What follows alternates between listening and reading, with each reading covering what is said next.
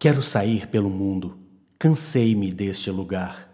Quero partir para longe e nunca mais regressar. Eu caminho. Eu caminho. Eu caminho. Eu Eu caminho. Eu caminho. Eu caminho.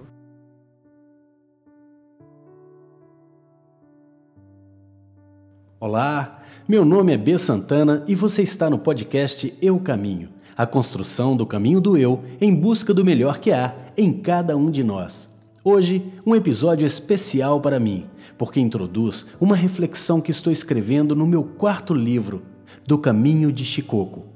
Por isso, começamos com essa trova profunda de Soares da Cunha para ornar o pedido de sua filha que me escreveu. Vem de Belo Horizonte este pedido especial. Veio escrito em uma mensagem de texto, não em forma de áudio. Lenora Soares da Cunha Guimarães é psicóloga e psicoterapeuta e sócia da Tonus Saúde Integral. Tem formação em hipnose nos Estados Unidos e México e trabalha com constelação familiar há muitos, muitos anos.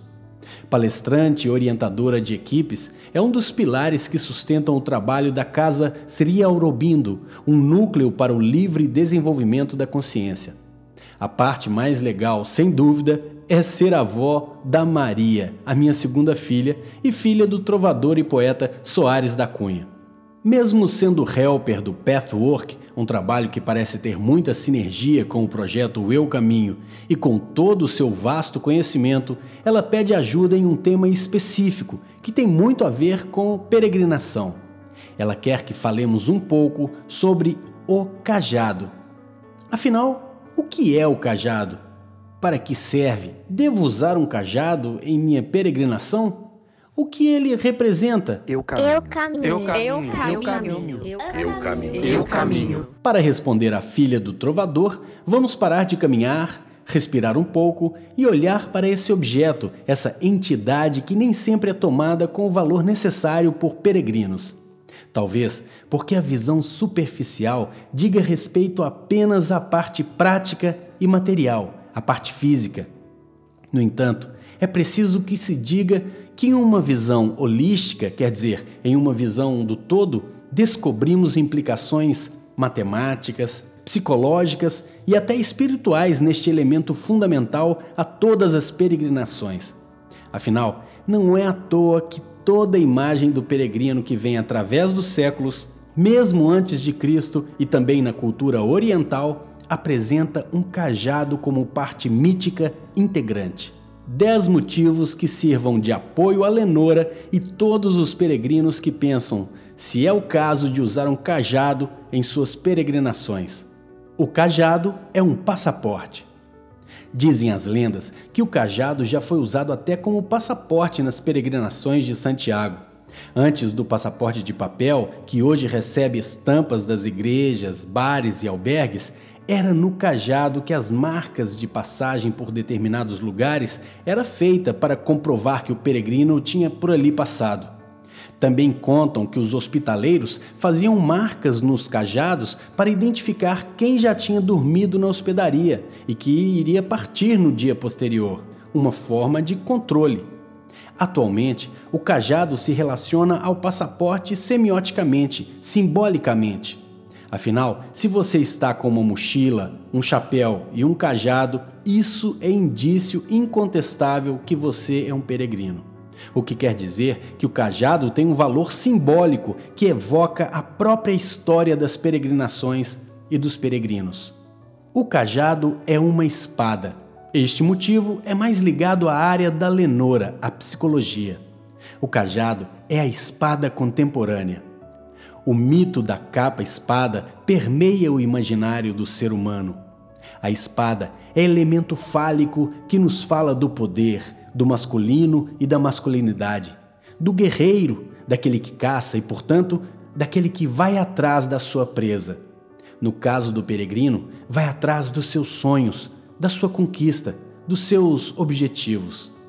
A espada contemporânea serve para que possamos entrar na caverna de nós mesmos e lutar contra o dragão do medo interno, para que possamos matar o que em nós é preciso ser eliminado, para que possamos purificar o corpo e o espírito.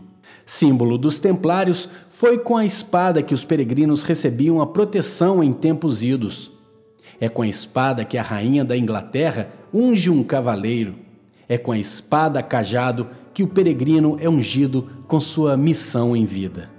O cajado é uma lança. Lança se refere à arma, mas também se refere à meta. Como arma, evoca os antigos samurais e antigos monges que lutavam com um cajado. Ainda hoje, as artes marciais têm esse artefato e é uma poderosa proteção, não somente contra o outro ser humano, mas contra animais. Um cão feroz pode ser enfrentado com um cajado. Portanto, serve ainda hoje para proteger contra algum animal que esteja solto e seja encontrado no meio da peregrinação, seja um cão, como já me aconteceu no caminho de Santiago, ou serpentes, como aconteceu diariamente no caminho de Chicoco, ou mesmo reses perdidas de algum rebanho. Também podemos pensar na lança como meta. Lançamos para atingir a meta. O cajado é um bastão. Na área da psicologia, certamente vamos encontrar apoio literário para falar do que é claro para nós peregrinos. Quem nunca ouviu o termo passar o bastão? Seja de um pai para um filho, de um rei para um príncipe, de um colega para o outro, de um companheiro de armas para o outro. Outro nome para o cajado é bastão, e não é à toa. O peregrino não está começando nada e nem está terminando nada. Ele é apenas um de tantos que pega o bastão em um ponto e leva até outro ponto. E passa o bastão. Isso é histórico e mítico. Tem a ver com a própria história da humanidade. Durante um tempo, cumprimos uma tarefa, seja ela qual for. Quando chega a hora, passamos o bastão. O bastão, nesse caso, pode ser encarado como a própria vida. Do avô para o pai, do pai para o filho, do filho para o neto, do neto para o bisneto. O bastão é uma espécie de representação da fonte da juventude. O cajado é um apoio. Em termos físicos, um cajado reduz em até 35% a força dos joelhos no apoio corporal. Imagine o que quer dizer isso se pensarmos em uma peregrinação como o Caminho de Santiago, por exemplo. É colossal o apoio que um cajado tem para um peregrino.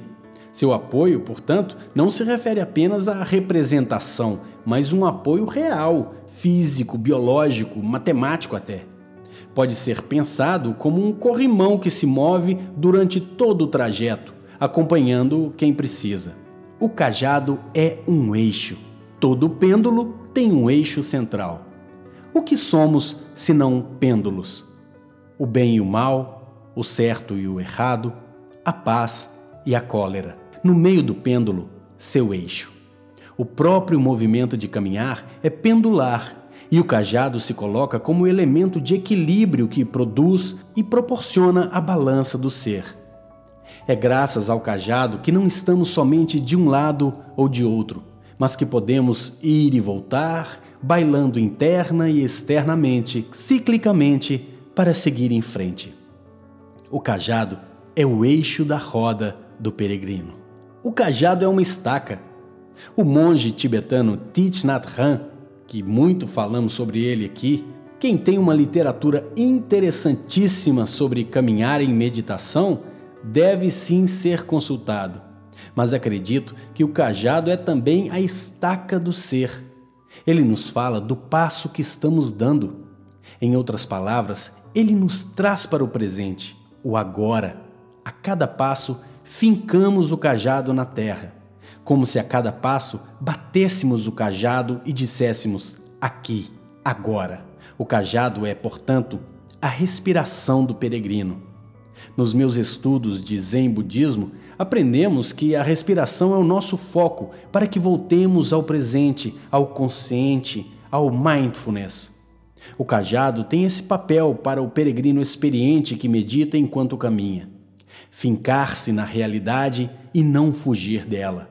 O cajado nos faz caminhar e não nos tira do caminho, nos finca a ele. O cajado é uma batuta, ritmo, cadência e sincronicidade. O cajado é mais que um instrumento musical. Batuta é a haste que o maestro de uma orquestra segura para reger cada instrumento, cada grupo de instrumentos e todo o conjunto. É força motriz da orquestra que dá andamento e busca harmonia. Assim é o cajado para um peregrino. A cada golpe no solo, um som que induz ao ritmo, que nos fala da cadência. Não há poema sem ritmo, não há poema sem cadência. O pai da Lenora, trovador famoso brasileiro, o poeta Soares da Cunha, sabia bem disso. Um de seus poemas maravilhosos parece feito para um peregrino. Eu vou terminar o episódio de hoje com ele, aguarde. O cajado fala da musicalidade da alma, do ritmo e da cadência do ser e da sincronicidade com o etéreo. O cajado é um pincel. Pontuando nossa existência, escrevemos na terra na areia, os três pontinhos de nossa existência enquanto passamos. Quantos monges escreviam na areia com seus cajados? O cajado é o pincel do calígrafo peregrino. O cajado é uma alavanca. Foi Arquimedes quem disse: Dê-me uma alavanca e um ponto de apoio e moverei o mundo. Pois bem, ainda em 2009 escrevi: A cada passo que dou, o mundo inteiro se move um passo. Essa é a maior verdade peregrina. Um passo apenas é capaz de mover o mundo inteiro. Eis o poder do passo de um peregrino. E o cajado é a sua alavanca. Não há peregrino que não consiga mover todo o mundo.